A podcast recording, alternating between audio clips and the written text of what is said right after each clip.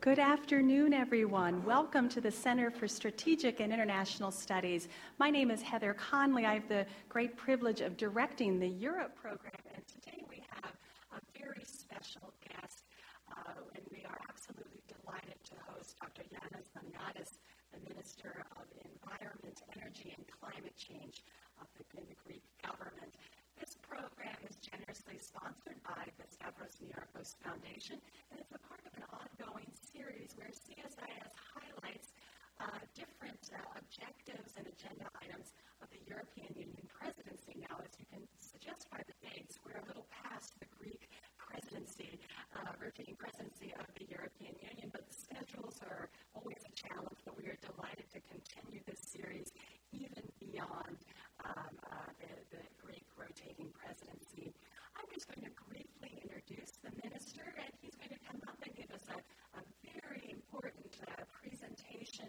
Uh, and after the minister is finished, we're going to come up here and have a discussion um, and invite you uh, into that conversation as well.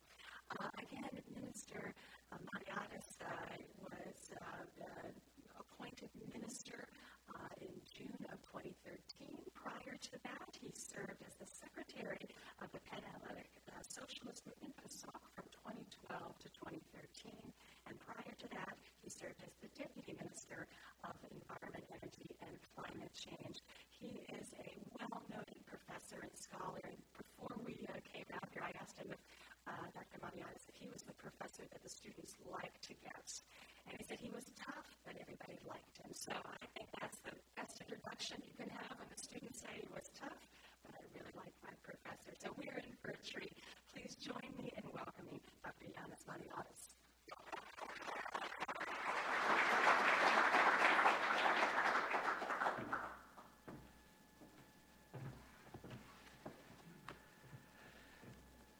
Thank you very much, Heather, for your kind and warm introduction. Ladies and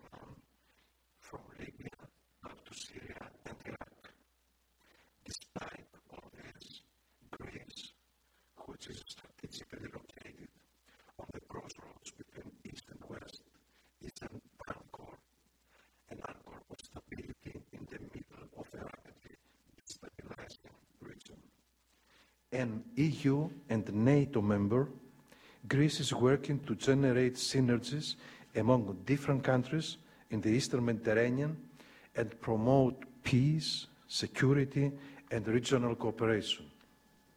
In this context, bilateral relations with Israel have been strategically intensified to function as a factor of regional stability. Moreover, I am traveling to Israel shortly to sign a trilateral agreement on the environment with my counterparts from Israel and Cyprus. What's more, we are developing trilateral cooperation on energy routes for the gas fields in the exclusive economic zones of Cyprus and Israel. Regarding recent Turkey's illegal and aggressive attitude contesting the Republic of Cyprus' lawful right to exploit its national resources, the European Council could not have been clearer when, on the 24th of October, and I quote here, we express serious concern about the renewed tensions in the Eastern Mediterranean and urge Turkey to show restraint and respect Cyprus' sovereignty over its territorial sea and Cyprus' sovereign rights in its exclusive economic zone. The European Council recorded the declaration of the European Community and its member states of 21st of September 2005, including that the recognition of all member states is a necessary component of the accession process. Under the current circumstances, the European Council considered it more important than ever to ensure a positive climate so that negotiations for a comprehensive Cyprus settlement can resume. Greece also took note of repeated US statements calling for the need to respect the Republic of Cyprus' sovereign rights in its exclusive economic zone. Further to the above mentioned cooperation, we are promoting the Euro-Asia Interconnector, a submarine cable to link the Israeli, Cypriot and Greek power grids, a historic project endorsed by the European Union. Let me share with you a further recent geopolitical development which offers rich opportunities the trilateral cooperation between Greece, Cyprus, and Egypt. Following much preparation, we look forward to the first trilateral summit, summit of heads of state and government level next week in Cairo.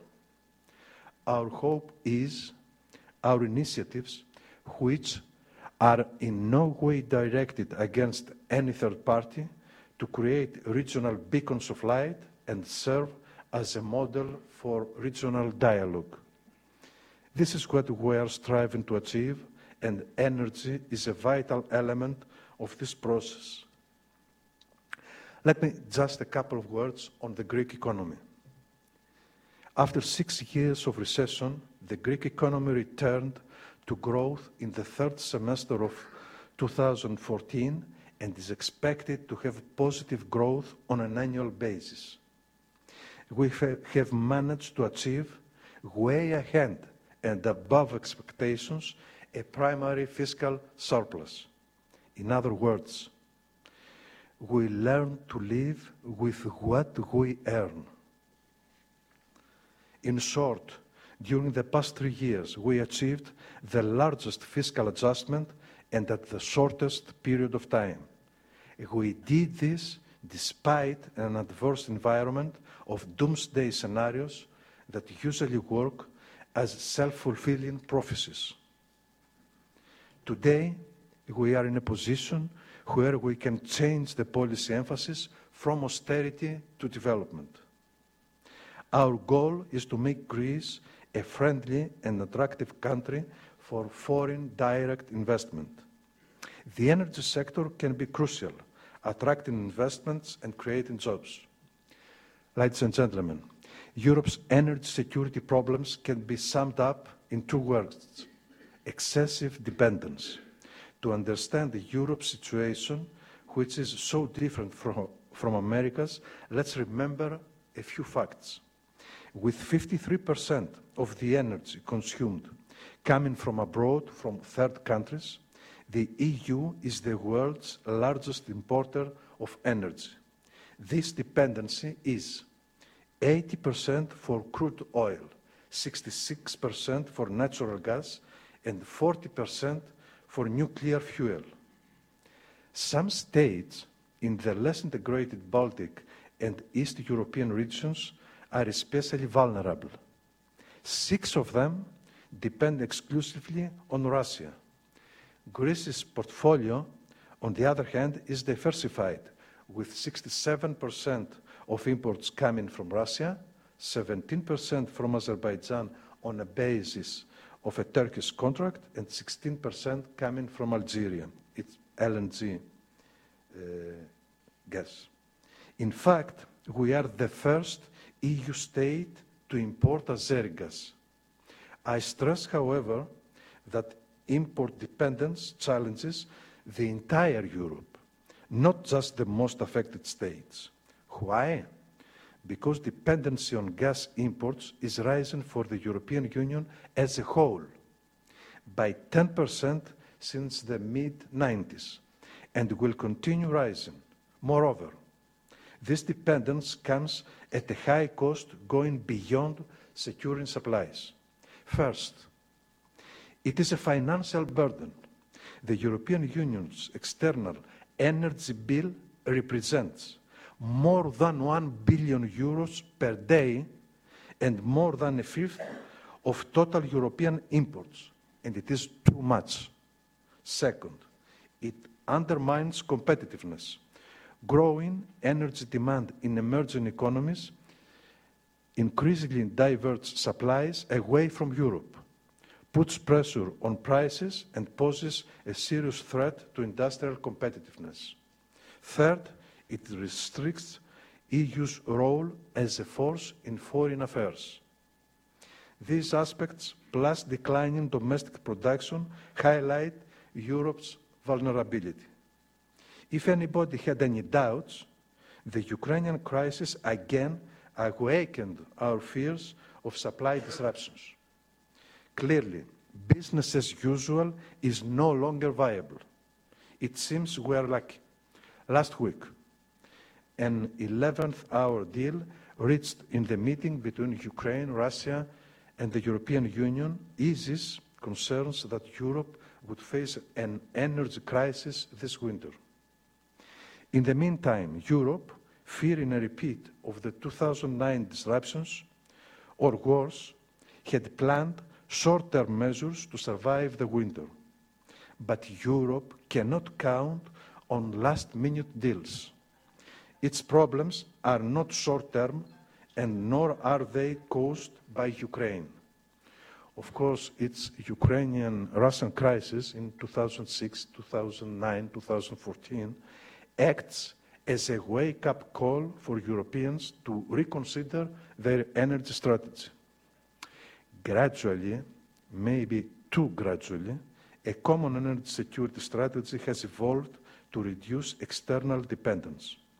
For Greece and for the European Union, this strategy concerns four major challenges, namely, one, to diversify sources and routes. Second, to develop an integrated internal market.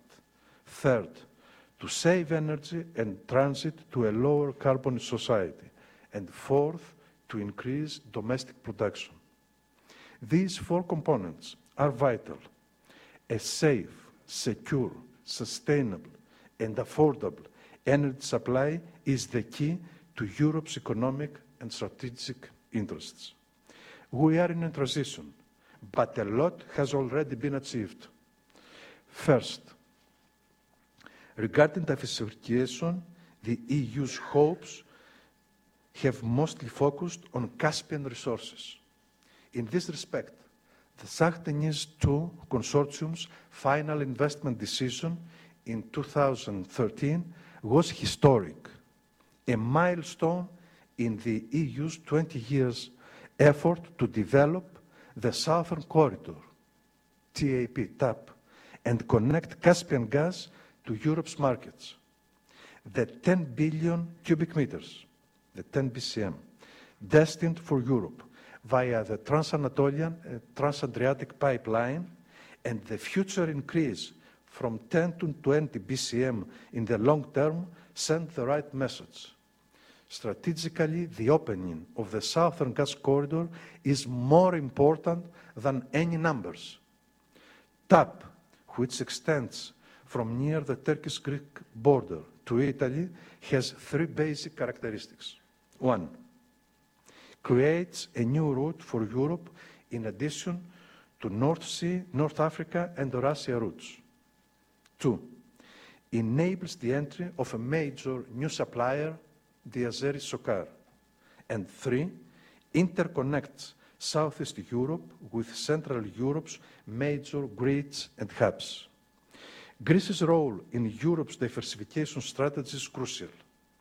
It is the European Union's gateway to the Southern Corridor, to the Caucasus, and to the Middle East, and the largest part of TAP runs through the country.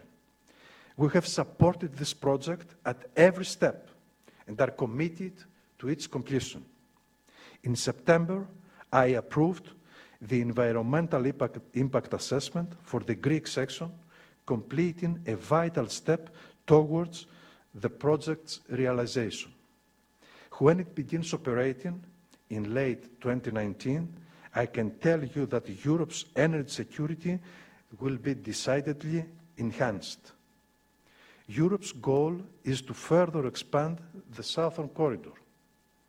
We have a significant opportunity right on our doorstep in the eastern Mediterranean, including in the exclusive economic zone of Cyprus and Israel. According to the United States Geological Survey, in East Mediterranean, there may be up to 3,500 billion cubic meters of recoverable offshore gas, while 1.7 billion barrels of oil are estimated. With such resources, this region can become a plank of energy security for Europe. Again, Greece, Greece's role is prominent, a bridge linking the region to the EU's markets. In this context, we are promoting the so-called East Mediterranean pipeline, stretching from the offshore fields to continental Europe via Cyprus and Greece. Pre-feasibility studies show that the project is economically and technically feasible, and I want to make it clear. Similar to the Medgaz pipeline between Algeria and Spain. Above all, this project creates a completely new route for Europe in addition to the Caspian route via Turkey. This, in my opinion, is its priceless added value for Europe's energy security. Let's remember that the diversification is about new and safe supply routes, not just for new sources. Assessing LNG is also a priority and essential during a crisis. In 2009, Greece was protected because we are lucky to have Revithoussa. Revithoussa is an island near Athens, the only LNG terminal in EU's Balkan area. Besides, Revithoussa enabled us to supply Bulgaria with critical supplies during the worst moments of 2009. Recognizing its strategic importance, the EU is supporting financially the current upgrading of this invaluable terminal. We strongly believe Greece, as an entry point for LNG, is by far the most effective option for augmenting energy security in Southeast Europe well before 2020. Our state-of-the-art Revithoussa LNG terminal has an excellent record of reliability, safety, and also affordability. Revithoussa has an excess regasification capacity of 4 plus BCM per year, billion cubic meters per year, similar with the excess capacity of the proposed interconnector between Greece and Bulgaria the so-called IGB interconnector. If we exclude the 1 BCM per year that Bulgaria is expected to receive from TAP according to a newly uh, signed uh, agreement. The existence of such an excess capacity simply means that LNG arriving at Revithoussa feed the IGB and through it our northern neighbors with extra gas.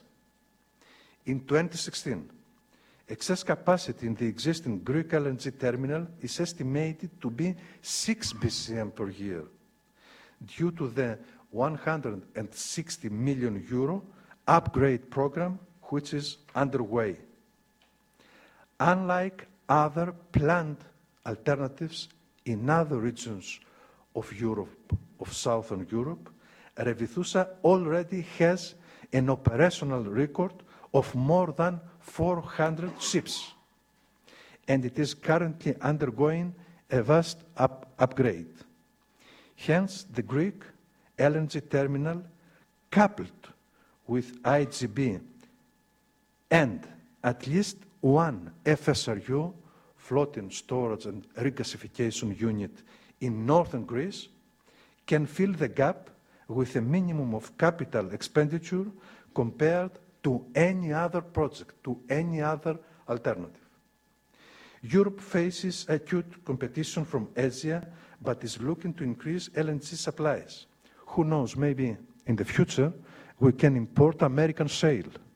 The conclusion of the transatlantic trade and investment partnership could promote this. Turning now to challenge number two to develop an integrated internal market. Let me tell you this.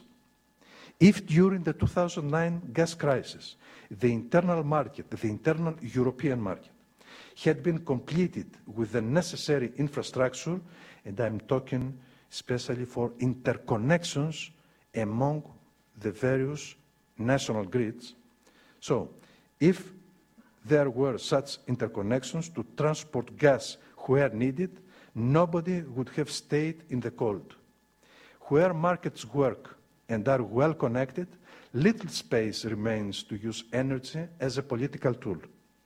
The crisis in Ukraine confirms the importance of an integrated market.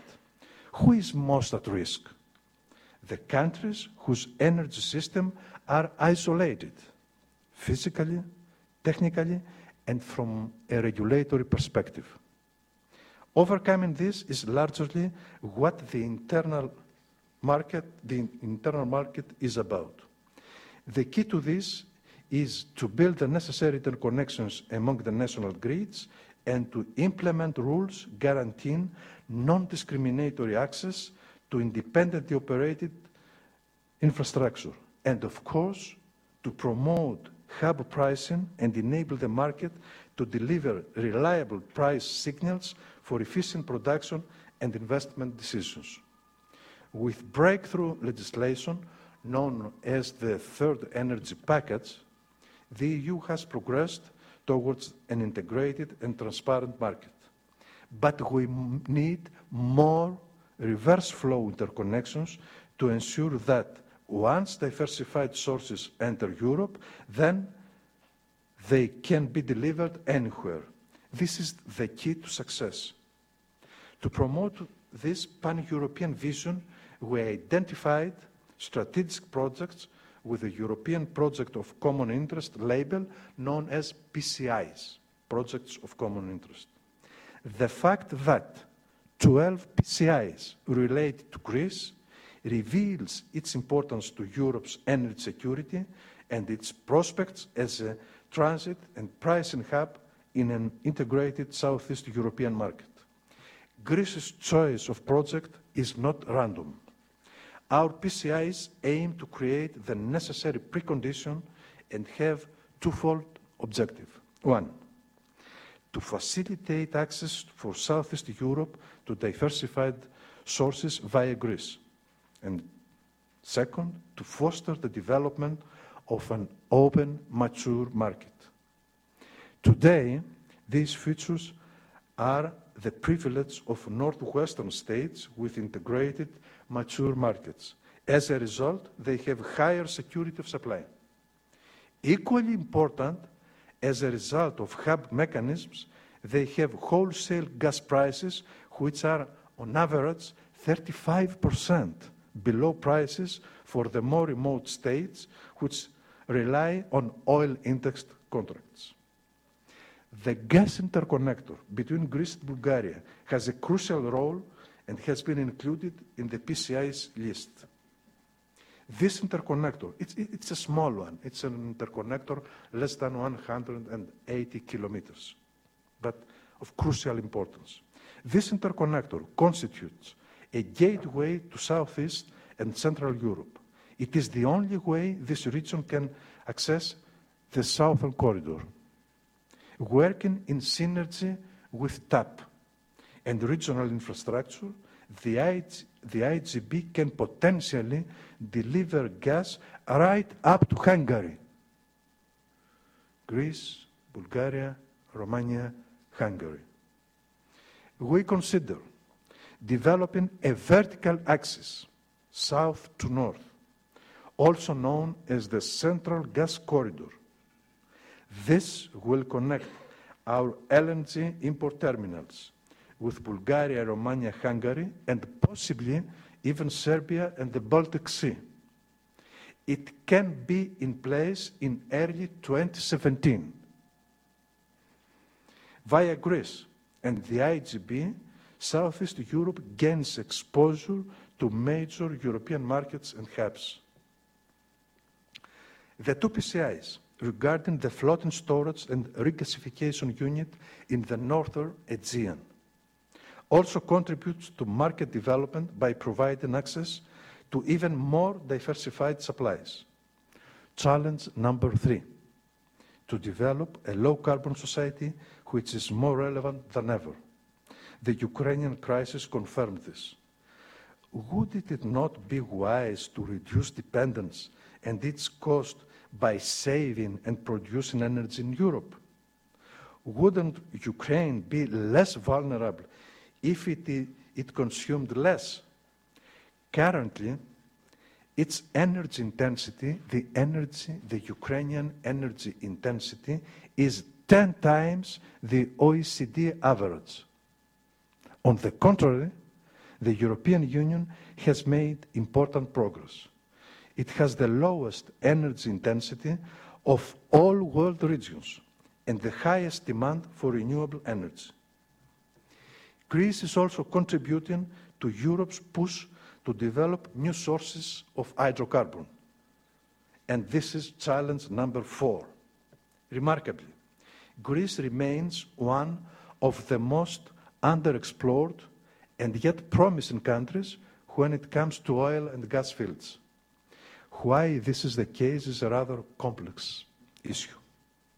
What matters now is that after 15 years of putting this issue aside, a new chapter for Greece's hydrocarbons has started. Since 2010, we have implemented a new strategy and new policy tools to unlock our national oil and gas potential. I'm therefore excited, and it is one of my personal priorities, to be at the helm of taking forward Greece's new horizons for hydrocarbon exploration. Today, two major international tenders are underway. First, the second official licensing round in the offshore area of Ionian and south of Crete. It consists of 20 blocks designed after considering a significant number of parameters, most importantly, the sea depth, the geology, and the environmental conditions. First of all, as you can see on this map, this area of western Greece is a continuation of the geological patterns of Albania, where we actually have one of the most important European oil fields to date. Analogues in geology are also found in South Italy, an area rich again in, the, in hydrocarbons. The difference with these two areas is, as I mentioned, that Greece remains characteristically unexplored. Secondly, in 2012, Greece commissioned the Norwegian company PGS to conduct an extended seismic survey over 225 square kilometers in western Greece and south of Crete. It is the largest regional seismic survey ever undertaken for Greece's offshore. The database comprising 30,500 kilometer seismic lines and aptly named the Greece Mega Project aims to provide high quality data on Greece's frontier basins coupled with interpretation of this data by the distinguished and having good knowledge for the geology of the greater area, the distinguished French Institute Beicip. Second is the tender for the three onshore blocks in western Greece following the express of interest by the Italian company Enel. I am naturally cautious and I don't like to make predictions. However, I can mention a few of the reasons why we're optimistic and believe that Greece presents a great opportunity for international oil companies to invest. Data rooms are available in Athens, Houston, London, Singapore, and Oslo. The interest shown so far by oil companies, especially major ones, reviewing and buying available data is very encouraging. The Ionian Sea area, with already proven oil reserves, creates an eye-catching investment opportunity for oil and gas exploration and production. The south of Crete area, with less data available and bigger depths, could be characterized as high risk, high yield. According to a Deutsche Bank report published in November 2013, Andersea natural gas reserves south of Crete could reap an estimated more than 400 billion euros. It is important to underline that Greece now possesses a transparent and simple, simple legal framework which integrates the latest trends and the best international practices for concession rights. In creating this, we have capitalized on the know-how of leading countries such as Norway, Britain, and Denmark. In addition to the above, we have a very favorable corporate tax, which has been lowered from 40% to 20%. We also have an efficient and newly established authority, the so-called Hellenic Hydrocarbons Resources Management Company. We also have strict EU environmental regulations, and last, the largest commercial fleet in the world. Most importantly, we have the vote of confidence by the industry itself. In 2012, we launched an open door tender for three onshore and offshore blocks in western Greece. It resulted in the signing of three contracts ratified by the Greek parliament and already the beginning of the exploration work program by the contractors. Same as in these cases, in the above mentioned three cases. All contracts will be ratified by the parliament, thus providing much greater security to the investment. I would like to note that there is a wide consensus within the Greek society regarding the path for the exploitation of our natural resources, and in general terms, within the political system too, despite the inevitable differentiations. Local societies are eager to endorse investment plans in the region and provide qualified workforce. Now, ladies and gentlemen, Europe cannot realistically achieve some dependence. In any case, Europe cannot achieve full energy independence. However, excessive energy dependence undermines economic and political independence. Overcoming this is critical to our security and economy. This is why Europe shares America's commitment to ensure free access to markets and strategic resources, and why NATO has identified energy security as the key security issue of our time. Our hope is that the reserves of the Eastern Mediterranean will serve as a catalyst for regional cooperation and contribute to peace and stability. It's challenging, but with political will, energy can create cooperation. This is the benchmark of Greece's energy diplomacy in Europe and in the East Mediterranean. Energy challenges are global. Obviously, we can address them more effectively by stressing our interdependence and working collectively. This is essential for our prosperity, peace, stability, and for our strength. This is essential for the welfare of our communities. Our bet, and I'm finishing with this, our bet is to prove that European cooperation and integration in the right, is the right way, the only way to overcome such challenges. Thank you very much for your attention.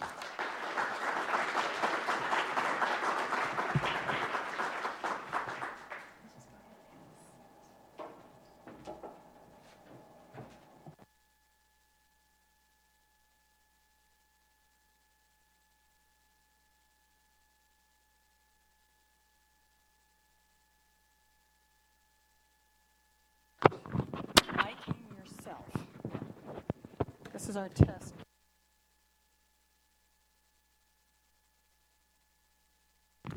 Well, or, or I can just do this. I think I popped my thing off. well, Minister, or we can bag it and go to the microphone.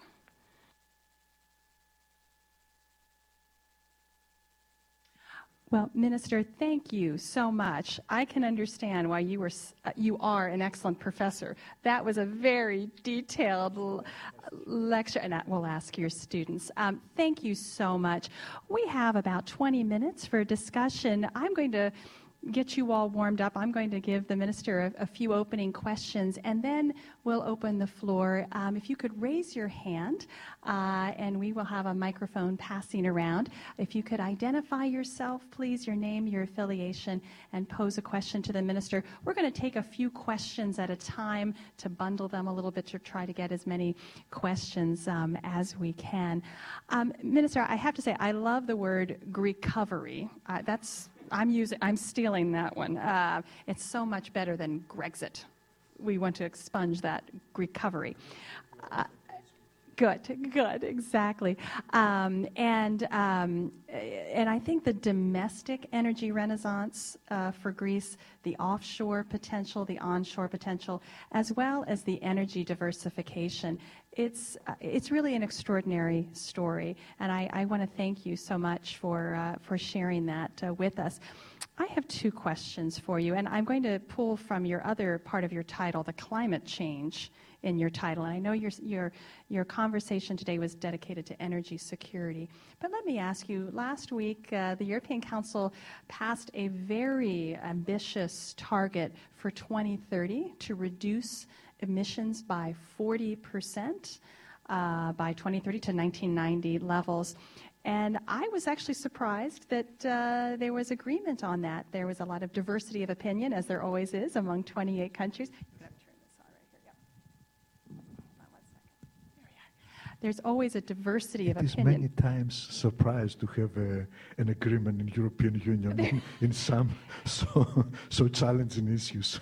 Tell me a, a, little bit on the climate change agenda, um, Greece's renewable energy um, focus, um, and how you looked at these very ambitious targets, considering where competitiveness, trying to get economic recovery is still very difficult. I'd, I'd love your reflections on on uh, the new EU policy and, and, some of Greece's plans.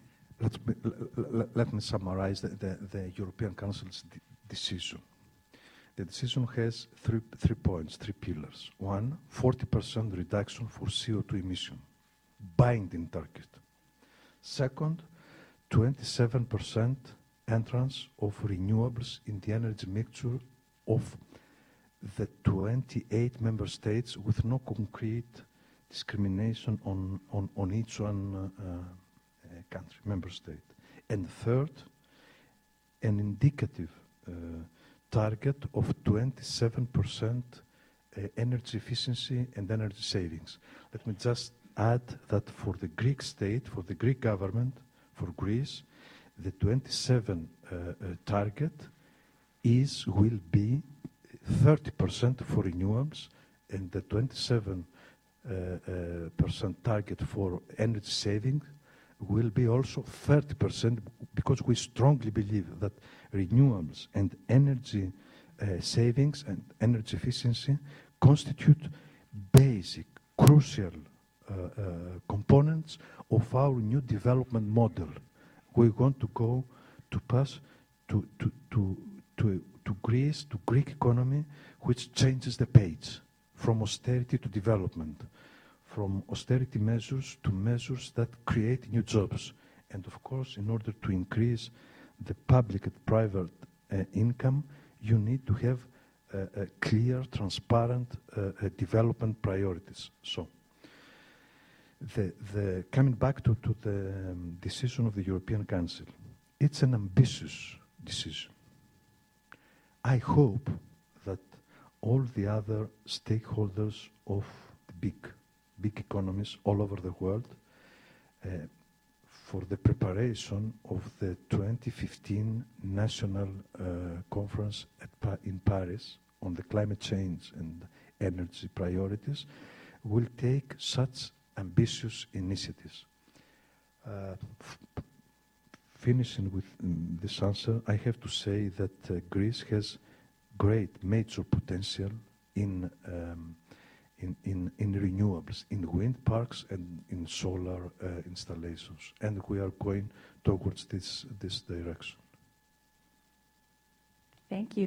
And, the reason I wanted to talk about the, the uh, very ambitious target is because in some ways, there, there's a competitiveness gap between the United States and Europe on energy, and that's the impact of the U.S. unconventional revolution, shale gas and, and shale oil. And that's exactly why I was surprised by the outcome, uh, because European energy prices now, uh, and, and, sometimes in very specific com- countries like Germany, are almost three times as high as they are in the U.S. We're seeing anecdotal evidence of European manufacturing coming to the United States, which is, of course, always welcome, but that uh, certainly would not be news to European politicians as industry is beginning to look at alternatives. So, how, how has the U.S. unconventional energy revolution impacted? Greece, if any, impacted the European perspective on, on energy security? Well, I was lucky during the first semester of 2014 as president. Greece had the presidency of the European Union as president in two uh, ministerial councils one for uh, ministers for energy and the second ministers for uh, environment. I have faced this question what are we going to do with the European industrial competitiveness in relation, in comparison with, for example, the extremely lower uh, cost, energy cost in uh, the United States due to the shale gas revolution. And we have worked together with the industry in order to find a solution. It's, it's obvious that shale gas shale oil is a revolution which gives comparative uh, uh, advantage to uh, uh, each country where it happens. Uh, on the other side, we have the, the duty, the, the, obligation to see and some other parameters. we have agreed with the European industry that putting these ambitious goals for the climate change and energy framework, at the same time opening the markets, implementing, structuring the, the, the, uh, the connectors that do not exist now, and taking some other measures, we will help the competitiveness of the, of the European uh, uh, industry. We need, Europe always needs to take decisions in a balanced way, in a balanced way. Uh, there are many countries who are not in favor with shale gas. you know that uh, in Europe there is different geology than in the United States. Also, Europe has another uh, characteristic, is an extremely high density from a, urban, uh, from urban settlements point of view, a region of, uh, of the world. So there are some countries like Great Britain, Poland, Croatia, and others are in favor with shale gas and are going on. According to an estimation coming by the European Commission, uh, Europe could uh, decrease its energy dependency if uh, uh, uh the, the, the, the, member states could use and uh, develop the shale gas could decrease its energy dependency up to 60%. So it's, it's, it's a problem. It's, it's, it's a problem. But in any case, it's free for all the countries to decide whether or no to, to develop um, fracking uh. In any case, for the Greek side, it's not something we are discussing. We have so many other interesting things to do. I, I have already described you our um, projects. This is the answer. Wonderful. I'd be remiss before I turn the questions over to the audience to, to talk a little bit about the, the dynamics in the Eastern Mediterranean.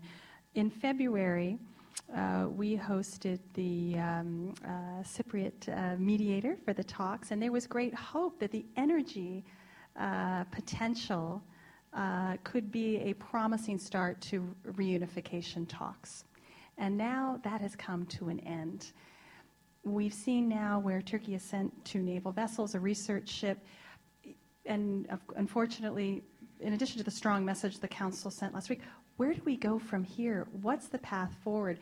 Commercially, we need stability to get those resources, but clearly we don't have a path forward here. What, what is your thought as we look to the future uh, and, and we want this to be a, a, an issue that where regional conversation can bring prosperity to all, not prevent that prosperity? Well, I would like to, to, to listen the answer of not coming not from a Greek or Cypriot minister, but from another side. Why all this? Since natural resources can become an important source of prosperity and peace for the greater region. In any case, uh, Cyprus has, the, the, Cypriot democracy has made clear many things. For example, natural gas will be for the benefit of both communities, all legal uh, citizens, but first of all, we need to, to, to solve the, to arrange the, the Cyprus issue. It's, it's very clear. And of course, one cannot avoid to, to condemn the illegal behavior of a country wanting to become a European one when it takes such measures like the NAVTEX on the on the sovereignty in territorial uh, seas and uh, uh, sovereign rights on the exclusive economic zone of an independent state which is member of the United Nations and is member of the European Union. So I think that President Anastasiades has given the necessary time in order for Turkey to revise, to examine again its attitude. I hope that uh, everybody will be wise enough in order to see that uh, peace, cooperation, is the only solution for the uh, problems of the greater area. I hope so too. Well, please, we would love to welcome you into the conversation. We have a question, Mr. Lee, right down in the front, and then we have a question here. Thank you very much, and thank you, Minister, for an extremely interesting presentation. Staying for a moment with the Eastern Mediterranean, um, could I ask you to evaluate the conditions that would be necessary for these two projects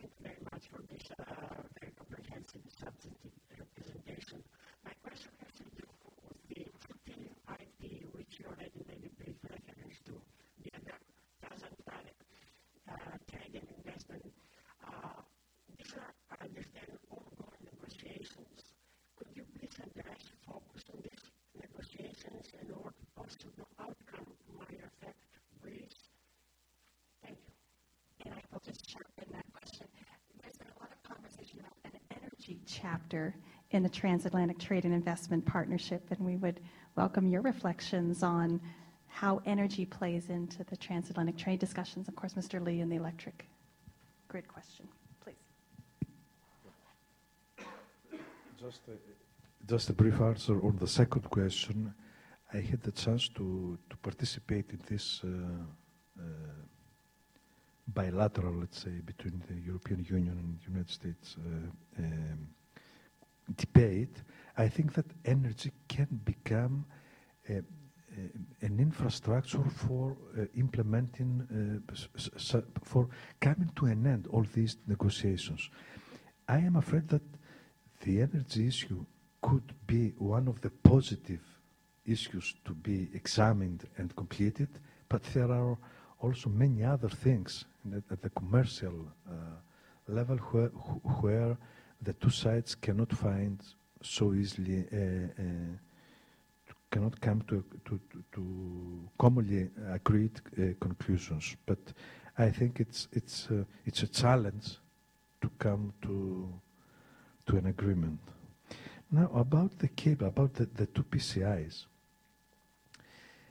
talking about the submarine, the, sub, uh, the, the, the, the Euroasian interconnector, which is the first line, let's say, the first cable which will connect Asia with Europe in this uh, way, um, I think that the feasibility study is at the, at the final stages because all, all the parties, uh, Israel, Cyprus, and Greece, we are supporting the promoters of, uh, of the project.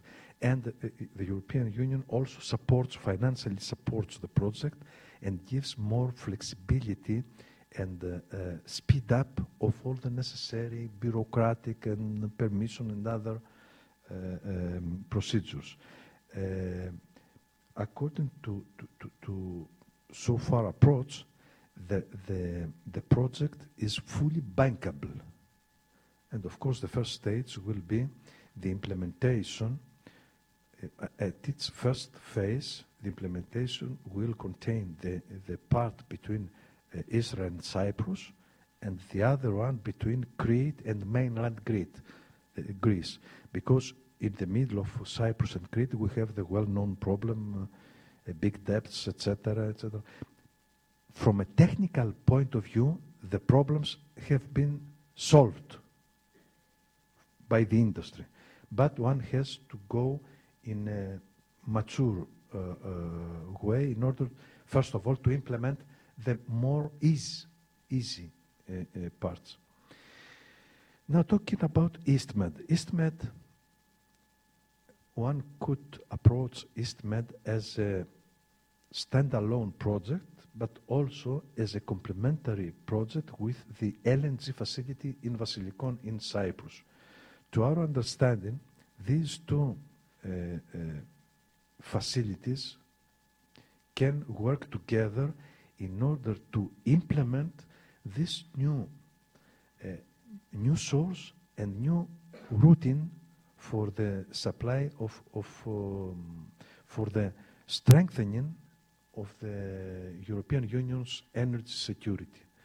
Uh, uh, EastMed pipeline is fully technically feasible.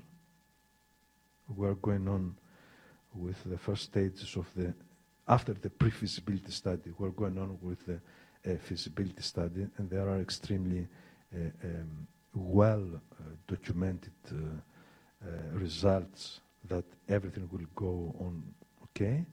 Of course, there is the problem of uh, providing gas to, to the pipeline, but I think that with the good cooperation, the open, the fruitful cooperation between Greece, Cyprus, and Israel, one can find solutions that will permit to the Union to see that in the coming few years, we can implement this uh, new, uh, uh, new source and route of supporting natural gas to, to Europe. In any case, finally, these two projects are, are, of great importance for strengthening the, the energy security in Europe. And I think, I hope that everybody can understand it. I'm talking about uh, the other member states because we, Greece, Cyprus, uh, Italy, and other countries are very much interested. We are supporting, the, we are promoting the projects, but it will be for the benefit of both projects if it uh, is supported also for, from other member states. Thank you, Minister. I think we can take one more very brief question right down the front, and then we'll finish up. Nick Larigakis uh, with the American Hellenic Institute, Mr. Minister. Welcome to Washington. On your slides up there regarding where Greece has um, issued tenders and where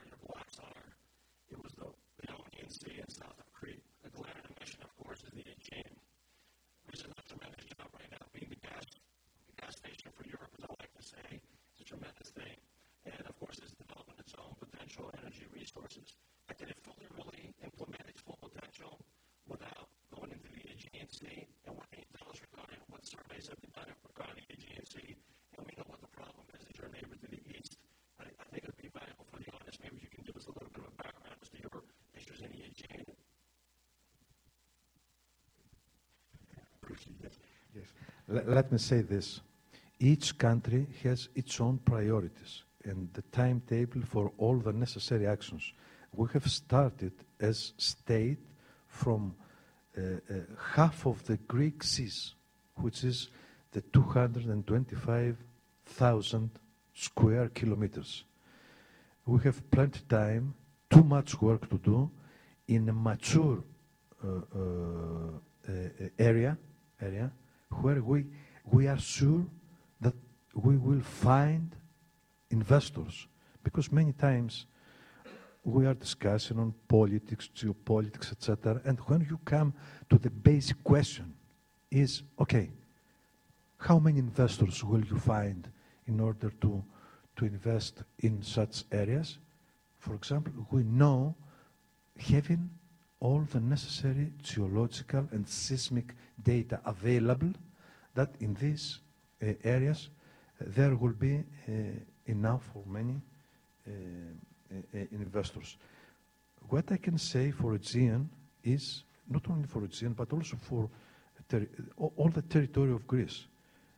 We will explore each square kilometer of the territory and of the sea, of the seas, where the Greek state exercises sovereignty or has sovereign rights. This is the answer. Everywhere, but according to a concrete uh, timetable, taking into account what we can do, I mean, from the uh, manpower point of view. We have just started now. We are in progress for implementing the whole project. We have too much work to do for the coming at least 15 years. Well, Minister, uh, let me begin by thanking you for an incredibly detailed and important conversation about really impressive energy dynamics in Greece, in the region, and, and beyond. I know you're going to be meeting with uh, Secretary Moniz and other U.S. officials and sharing this information, but it has been a great privilege uh, to, to hear directly from you about Greece's very ambitious energy diversification plans. I hope you'll come back and tell us how those plans are proceeding because it seems like there's a lot of work ahead, uh, and we hope you'll return uh, to us uh, in the future. Again, I'd like to thank our audience for being with us. Always great, insightful questions, and we hope you return back to CSIS for future events. But please join me in thanking Minister Maniatis for a great presentation.